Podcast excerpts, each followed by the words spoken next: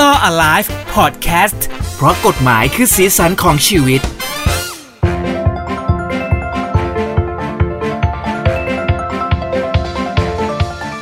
สวัสดีทนายชาติด้วยนะครับ ผมเจพัสวัตนะครั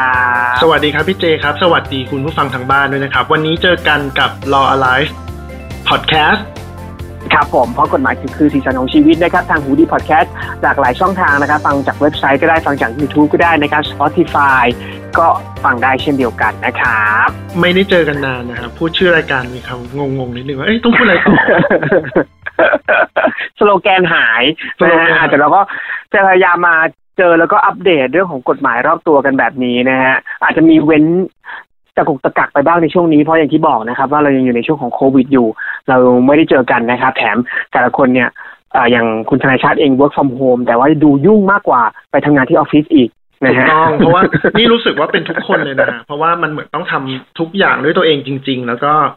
อุปกรณ์หรืออะไรมันไม่ได้เอ่อพร้อมขนาดนั้นเนอะก็ต้อง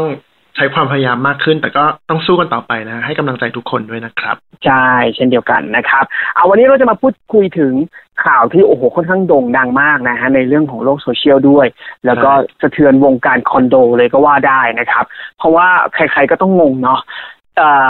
เอ่อเป็นคอนโดใหญ่คอนโดหนึ่งที่อโศกนะครับอะพูดชื่อได้เลยเพราะว่าเป็นที่รู้จักกันดีอยู่แล้วนะครับ กับแอสตันอโศกตรงนั้นนะฮะ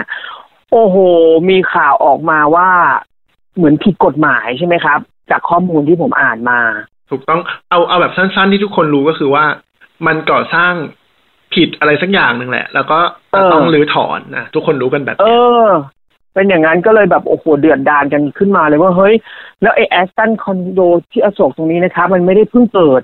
มันมันอยู่มาเป็นปีสองปีแล้วด้วยซ้ำใช่นะฮะขายไปเนี่ยเกือบจะร้อยเปอร์เซ็นเต็มแล้วด้วยหรือเปล่าหรือขายหมดแล้วผมนี่อันนี้ผมไม่แน่ใจแต่ ก็คือมีคนเข้าไปอยู่ มีคนให้เช่าอะไรเรียบร้อยแล้วอะแล้วอยู่ดีมันผิดกฎหมาย คือยังไงจะต้องรื้อถอนเกิดอะไรขึ้นครับก็งงเหมือนกันนะฮะอันนี้ก็ต้องให้น้องในทีมเนี่ยช่วยกันหาข้อมูลนะครับ ซึ่งอ่า เราก็ไปเจอเป็นเหมือนคำพิพากษาของศาลปกครองกลางนะครับ ก็คือว่าครับเดี๋ยวเดี๋ยวเล่าแฟกต์เบื้องต้นก่อนดีกว่า ทางอืมฟังจะได้อืมเข้าใจ ที่ดินผืนนี้เนี่ย เดิมเนี่ยมันอยู่ตรงบนถนนอโศกใกล้ๆกับแยกครับอโศกครับถ้าผมจำไม่ผิดนะ ผมจำได้ว่าตอนเด็ก ๆ บริเวณเนี้ยเป็นตลาดอโศก ก็จะมีตึกแถวแล้วข้างในก็จะเป็นตลาดนะครับ ต่อมาเนี่อืยมเอ่อ ทที่ดินเดิมเนี่ยทั้งผืนเนี่ยอาจจะมีหลาย ๆ แปลงแต่รวมกันทั้งผืนเนี่ย มันติดถนนอโศกเลยนะ ติดแบบครับเอ่อติดกับถนนเลย ต่อมาครับเกิดโดนเวรคืนนะครับ เวรคืนอืมโดยอ่ารอเพื่อวัตถุประสงค์ในการสร้างรถรถไฟฟ้าใต้ดินใต้ดิน ก็คือเป็นโครงการของรอฟมนะครับ พอเวรคืนปุ๊บที่ดินเดิมที่เคยติดถนน ก็กลายเป็นที่ดินตาบอดทันที ครับ ก็คือไม่มีช่องทางออกถนนแล้วอืม เจ้าของเดิมเนี่ย เขาก็เลยเหมือนมีการไปฟ้องศาลจนมีคำพิพากษาฎีกาออกมาเลยว่า ให้รฟมตัดที่ดินส่วนหนึ่งให้เป็นทางจำเป็น เพื่อให้ที่ดินอืมตาบอดข้างในเจ้าของเดิมเนี่ย เขาออกสู่ถนนอโศกได้ อ่า นี่เราเคยพูดไปในตอนหนึ่งของรอยไลฟ์ด้วยเรื่องใช่ที่ดินตาบอดแบบนี้ถูกต้อง คราวนี้พอตัดเป็นทางจำเป็นปุ๊บมันก็จะมีเอกสารอย่างถูกต้องเลยไงว่ามีคำพิพากษาฎีกาผืนตรงนี้เป็นทางจำเป็น แต่ว่าไอ้ทางจำเป็นตรงเนี้ย หน้ากว้างอะจำเอาไว้นะ มันแค่หกจุดสี่เมตร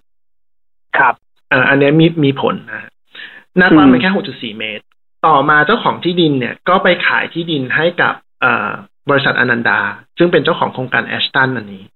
นะครับครับ พอซื้อโครงการมาเสร็จแล้ว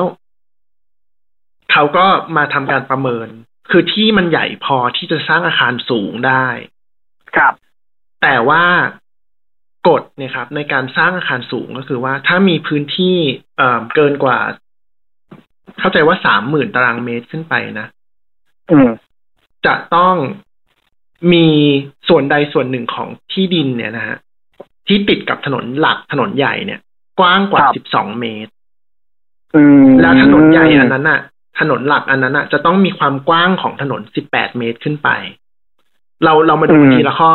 ถนนอโศกเนี่ย ยังไงก็กว้างกว่า 18 เมตรอยู่แล้ว เพราะมันเป็นถนนหคลัรักบเลนมากนะครับ โดยเฉพาะใช่ครับโดยเฉพาะช่วงนั้นเลยอะใหญ่มาก อืมอืมอันต่อมาก็คือว่าทางจำเป็นเดิมที่ชาติบอกเอาไว้ก็คือมันกว้างแค่ 6.4 เมตรแปลว่าเขาไม่สามารถทำได้โครงการที่มีขนาดตั้งแต่สามหมื่นตารางเมตรขึ้นไป เดี๋ยวแอบบอกย้อนก่อนว่า โครงการที่สร้างเสร็จแล้วเนี่ยขนาดประมาณห้าหมื่นห้าพันตารางเมตร กว่ากว่าบวกๆนะครับ ก็เลย เอ้ยจะทำยังไงดี อนันดาก็เลยมีการไปคุยกับรอฟมบอกว่า เอ้ยจะขอใช้ใช้ทางเพื่อออกสู่ถนนใหญ่ โดยต้องการขนาดสิบสามหน้ากว้างสิบสามเมตรนะครับเมื่อไปคุยกันแล้ว ปรากฏว่าโอเครอฟมก็ ตกลงยินยอม ก็มีการทำบันทึกข้อตกลงกันนะครับ ให้ใช้ที่ดินของรฟมเป็นทางเข้าออก แล้วก็จากจากที่เคยกว้างเดิม 6.4 เนี่ยเขาย้ายมาอีกฝั่งหนึ่งกลายเป็นความกว้าง 13 เมตร มีการทำบันทึกข้อตกลงกันชัดเจน มีมติอนุมัติโดยคณะกรรมการของรฟมและก็มีการให้ค่าตอบแทนกับรฟมด้วยที่ประมาณ 97 ล้านบาท อืมเป็นเงินก้อนเลย ใช่อันอันอันไม่รู้ไม่รู้ว่าจ่ายยังไงนะ แต่ว่ารวมๆประมาณ97ล้านบาท เสร็จแล้วเอ่อรฟมก็มีการออกใบอนุญาตให้ใช้ประโยชน์ในที่ดินอันเนี้ยกับอนันดา ครับ หลังจากเขาได้ทุกอย่างอันนี้ จบเรียบร้อยเขาก็นำเอกสารทั้งหมดก็คือ แบบก่อสร้างอะไรทั้งหลายเนี่ย ไปยื่นแจ้งขอก่อสร้างกับกทม ต้องต้องอธิบายก่อนว่าในการก่อก่อสร้างบ้านหรือโครงการอะไรก็ตามเนี่ยมันทำได้สองแบบคือ ขอใบอนุญาตก่อสร้าง อันนี้แบบที่หนึ่งกับแบบที่สองคือแจ้งขอก่อสร้างก็คือทำโปรเจกต์แพลนทั้งหมดเอกสารทั้งหมดแล้วไปแจ้งว่าเราจะก่อสร้างก็ทำได้ อันนี้เขาใช้วิธีการหลังก็คือเอาเอกสารทั้งหมดไป พร้อมกับไอ้ตัวใบอนุญาตของรฟมเนี่ยว่ามันมีทางเข้าทางออกที่ชัดเจนแล้วไปยื่นให้กับกทมกทมรับทราบ เสร็จแล้วกทมก็มีใบรับแจ้งว่าสามารถก่อสร้างได้ เขาก็ดำเนินการไปเรื่อยๆครับ ก็เหมือนจะไม่มีอะไร แต่ปรากฏว่าโครงการนี้มันมีประชาชนหรือชุมชนรอบข้างอะ เขาได้รับความเสียหาย จากเรื่องมลพิษจากเรื่องต่างๆ ค่อนข้างเยอะนะครับคราวนี้มันก็เลยมีสมาคมต่อต้านสภาวะโลกร้อน บวกกับประชาชนอีกประมาณสิบห้าคนเป็นโจทย์ครับ ไปฟ้องที่ศาลปกครองกลาง บอกว่าเขาได้รับผลกระทบจากการก่อสร้างโครงการนี้ แล้วก็ฟ้องไปที่ใครบ้างฟ้องไปที่ผู้ว่ากรุงเทพมหานคร ผู้ว่ารอฟมแล้วก็หน่วยงานรัฐที่เกี่ยวข้องต่างๆอืมอันนี้เพิ่งรู้เลยนะเนี่ยใช่ตอนแรกตอนแรกตอนแรกจากข่าวเราก็นึกว่าเป็นการฟ้องกับเอ่อตัวอนันดาโดยตรงเนอะจริง ๆ ไม่ใช่จริงเป็นการฟ้องกับหน่วยงานราชการ แล้วอนันดาเนี่ยก็เข้ามาร่วมในคดีเป็นผู้ร้องสอดก็คือว่า เขาต้องมาโปรเทคผลประโยชน์ของโครงการเขาด้วยอยู่แล้วเนาะเข้ามาร่วมคดีกันแบบนี้ จนท้ายที่สุดเนี่ยครับ ก็คือศาลก็คือพิจารณาแล้วบอกว่า การที่รอฟมเนี่ย เอาที่ดินตรงนี้มาให้ใช้เพื่อวัตถุประสงค์ในการเข้าออกของโครงการคอนโดมิเนียมเนี่ย มันผิดวัตถุประสงค์ของการเวนคืนที่ดิน อืม คือการเวนคืนที่ดินเนี่ย เป็นไปตามพระราชกิจสีกาเพื่อสร้างทางพิเศษ เพื่อโครงการรถไฟรถไฟฟ้ามหานครเท่านั้น มันไม่ควรจะมีเกี่ยวกับเรื่องราวอะไรแบบนี้ตรงผลประโยชน์ถูกต้องตรงนี้ด้วยเอ่อการที่คุณเอามาใช้เป็นทางเข้าออกของโครงการอื่น ที่ไม่เกี่ยวข้องกันแล้ว เป็นไปเพื่อประโยชน์ของธุรกิจเอกชนด้วยนะ แล้วยังได้เงินผลประโยชน์จากตรงนี้อีกอะ มันเป็นการกระทำที่ไม่ชอบด้วยกฎหมาย นะครับ เพราะฉะนั้นจึงไม่สามารถอนุญาตให้ใช้ที่ดินแบบนี้ได้ เพราะฉะนั้นก็คือยกแผงต้องยกเลิกทั้งหมด แสดงว่าการที่กทมมีคำสั่งให้สามารถสร้างโครงการนี้ได้ก็ถือว่าเป็นการทำโดยมิชอบด้วยกฎหมายเช่นกัน เพราะว่าตั้งแต่แรกอะมันไม่ถูกต้องมา อืมขอนิดหนึ่งงั้นจะว่าไปถ้าเกิดว่าไม่มีการฟ้องจาก การรวมตัวของกลุ่มคนพวกนั้น เรื่องนี้ก็อาจจะไม่เกิดขึ้นก็ได้ ถูกต้องเพราะมันไม่มีผู้เสียหายไปฟ้องร้องก็จะไม่มีใครรู้ถูกไหมครับอ๋อก็ถึงว่าว่า อืม แต่จะว่าไปแล้วมันก็เป็นผลประโยชน์เชิงซ้อนที่ไม่ได้ถูกซะทีเดียวตั้งแต่ต้นแต่ก็คือมีการแอบทริกกี้เล็ก ๆ แต่มันก็มันไม่ได้ส่งผลกระทบ ในใน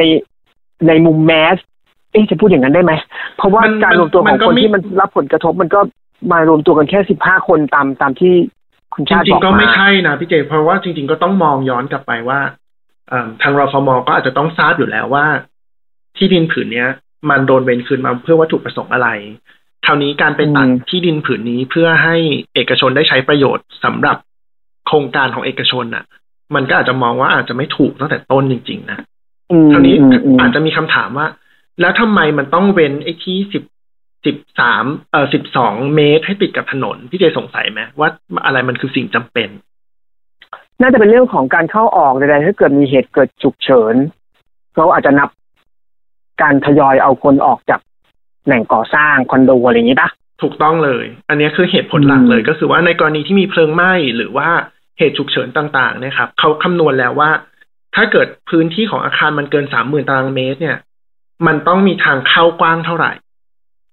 ที่ออกกับถนนได้คนจะได้อพยพได้ หรือว่าจะมีการนำรถดับเพลิง หรือเครื่องจักรอะไรเข้าไป เพื่อควบคุมสถานการณ์ มันจะได้ทำได้อย่างเหมาะสม อันนี้ก็คือเหตุผลด้านความปลอดภัยเป็นหลักเลยนะครับอืม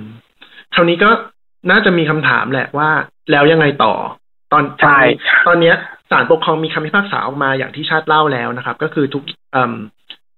ไอการให้ก่อสร้างเนี่ยถือว่าเป็นการกระทำที่ไม่ชอบด้วยกฎหมาย เพราะว่าเหตุของรฟมตรงนั้น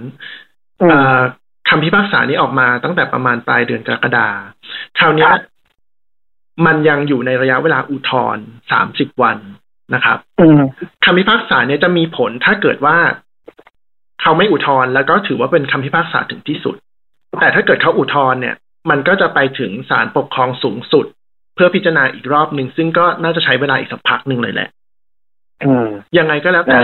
เราก็ว่าโครงการหรืออะไรเขาก็ต้องอุทธรณ์อยู่แล้วถูกไหมใช่เหมือนตอนนี้ล่าสุดที่ได้ข่าวมาก็คือ ไม่ใช่แค่ตัวโครงการเองแต่ว่าเป็นผู้เสียหายก็คือคนที่ซื้อคอนโดไปแล้ว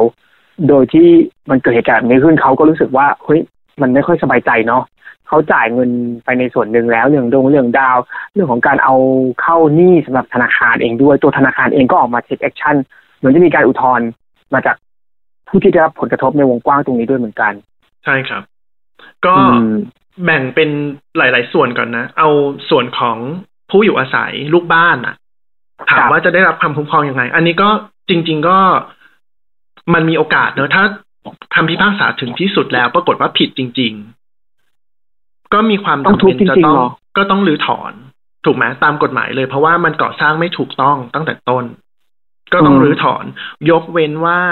โครงการอะเขาไปหาทางเข้าออกอื่นที่ติดกับโครงการนี้ได้ แล้วมันกว้าง เอ่อสิบสองเมตรขึ้นไป ซึ่งถ้าไปดูในแผนที่แล้วนะครับ ออปชันเดียวเลยนะ คือโครงการต้องไปดีลกับสยามสมาคม ขอซื้อที่ส่วนหนึ่งใช่ เดี๋ยวก็สยามสมาคมตอนนั้นอยู่มานานแบบ ใช่ แล้วที่ที่ผมเคยเข้าไปจัดงานที่นั่นโอ้โหเขาเป็นที่ที่สวยแล้วก็ เฮ้ยยากมากคือดูดูดูรอบแปลนของโครงการเนี่ยแล้วนะครับ ฝั่งส่วนหลักเนี่ยมันติดกับของรฟมซึ่งก็เป็นที่ปัญหาทำไม่ได้อยู่แล้วด้านด้านรอบๆข้างหลังเนี่ยเป็นชุมชนเลยเป็นบ้านคนเป็นที่ดินแปลงย่อยๆอะแล้วมันก็ไม่ได้ติดกับถนนใหญ่ก็ต้องตัดทิ้งไปเลยฉะนั้นอีกส่วนเดียวที่เหลือ ซึ่งติดกับถนนใหญ่ อโศกแล้วความกว้างเกินสิบแปดเมตรหมายถึงตัวถนน ก็คือสยามสมาคม ทางออกเดียวที่เห็นเนาะก็คือต้องต้องตัดผ่านสยามสมาคมมา แต่ถ้าเกิดเขาทำไม่ได้ มันก็จะกลายเป็นที่ดินที่ไม่มีทางออกที่กำหนดตามกฎหมาย ก็จะต้องก็ต้องรื้อถอน แต่ถามว่ารื้อถอนแล้วเขาสร้างใหม่ได้ไหมอะอืม ก็คือสร้างสร้างเล็กลงมา ถูกต้องก็อาจจะเป็นคอนโดลักษณะเจ็ดถึงแปดชั้นแค่นั้นอืม เพราะว่าทางออกเดิมไอ้หกเมตรอะมันก็จะพอสำหรับคอนโดที่เป็นชั้นเตี้ยๆตารางเมตรต่ำกว่า รวมแล้วหนึ่งหมื่นตารางเมตรแบบเนี้ยแล้วยูนิตทั้งทั้งหมดที่เขาซื้อไว้ทำยังไงเนาะจริง ๆ ก็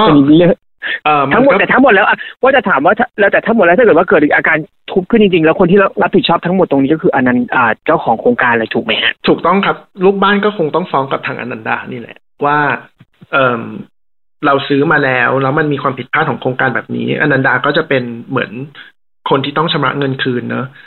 ลูกบ้านก็จะฟ้องเป็นคดีผู้บริโภคนะครับ ก็รวมตัวกันฟ้องได้เลย มันอาจจะเรียกว่าเป็นคดีกลุ่มได้ด้วยซ้ำเรียกว่า class action แบบนี้ก็คือ มีตัวแทนฟ้องหนึ่งคน แต่แต่มีผู้เสียหายเป็นจำนวนมากเป็นหลายร้อยคน ฟ้องในลักษณะเดียวกันข้อเรียกร้องแบบเดียวกัน คดีผู้บริโภคเนี่ยก็จะอย่างที่เคยบอกไปครั้งก่อนหน้านี้ก็คือจะรวดเร็วกว่าคดีแพ่งปกติ นะครับ แล้วก็ครับเอ่อใช้พยานเอกสารอะไรเงี้ยน้อยกว่าด้วย การดำเนินคดีก็จะมีรูปแบบหรือมาตรฐานวิธีพิจารณาที่เร็วขึ้นนะครับ ส่วน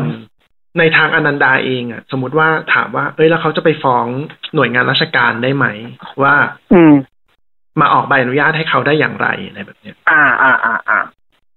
นี่ก็มองว่ายากนะ เพราะว่ากทมเองอะเขาก็ออกใบอนุญาตหรือใบรับแจ้งก่อสร้างเนี่ย เบสออนเอกสารที่อนันดาเอามาให้ ซึ่งทุกอย่างมันก็ดูถูกต้องหมดไงก็ไม่ได้ไปดูตื้นลึกหนาบางว่าอ่าทางออกตรงนี้มันจะไปข้องเกี่ยวกับรฟมใช่แล้วใดๆด้วยใช่ไหมแล้วตอนเราเวลาแผ่นเอาแผ่นไปให้ดู ใช่เขาก็แค่ดูว่าเออมันมีข้อตกลงกับรฟมอย่างชัดเจน มีการทำใบอนุญาตให้แล้ว แต่เขาคงอืมไม่ไม่ได้ลงไปดูลึกถึงขนาดว่า ที่ตรงนี้มันเป็นเวรคืนเพื่อวัตถุประสงค์อะไรแบบเนี้ยเนาะ แล้วแล้วถ้าเกิดว่าทางโครงการหรือบริษัท developer ไปงัดกับหน่วยงานราชการ ในอนาคตอะโครงการอื่นๆ มันก็จะยากไปด้วยอ๋อเออเออคิดต่อคิดต่อยอดไปอีกหนึ่งสเต็ปถูกไหมต้องเออเพราะฉะนั้นโจทย์เนี้ยยากมากนะสำหรับตัว developer ก็ตายแล้วอืมใช่ครับ ก็ต้องดูกันต่อไปว่า เอ่อเมื่อชาติเชื่อว่าเขาอุทธรณ์แน่นอน ก็ต้องดูว่าในชั้นอุทธรณ์เขาสามารถพิสูจน์อะไร ที่มัน เอ่อเป็นประโยชน์หรือว่าชี้แจงว่ามันไม่ได้ผิดกฎหมาย มันไม่ได้เป็นการกระทำโดยไม่ชอบด้วยกฎหมายเนี่ยได้หรือเปล่า ถ้าได้เนี่ยก็จะเป็นผลประโยชน์กับลูกบ้านแล้วก็โครงการเนอะก็ก็เป็นกำลังใจให้ทุกคนก็ต้องรอฟังกันต่อไปครับ ตอนนี้เราก็ครับแล้วก็รายรายงานเบสออนข้อมูลที่เรามีอยู่นะตอนนี้ ครับนะฮะอะถาปนีรายงานนะฮะเออคุณกิตินะครับ เอออะยังไงก็ให้กำลังใจด้วยแล้วกันนะครับ เดี๋ยวเราดูอ่าข่าวข่าวๆของ ข่าวข่าวๆเรื่องนี้กันต่อไป แล้วกันแล้วเดี๋ยวถ้ามีอะไรเราคงมาได้อัปเดตกันในรายการแบบนี้ด้วยเหมือนกันเนาะใช่เพคราะรัมับนเกี่ยวข้องกับเรื่องของกฎหมายที่เกิดขึ้นด้วยนะฮะ โอเค วันนี้ขอบคุณมากเลยนะครับสำหรับทนายชาติด้วยนะคะครับ ยินดีครับ แล้วเจอกันครั้งหน้าครับพี่เจครับ ครับผมกับรอออนไลน์เพราะกฎหมายคือสีชังชีวิตทางหูดีพอดแคสต์นะครับผม สวัสดีครับ สวัสดีครับ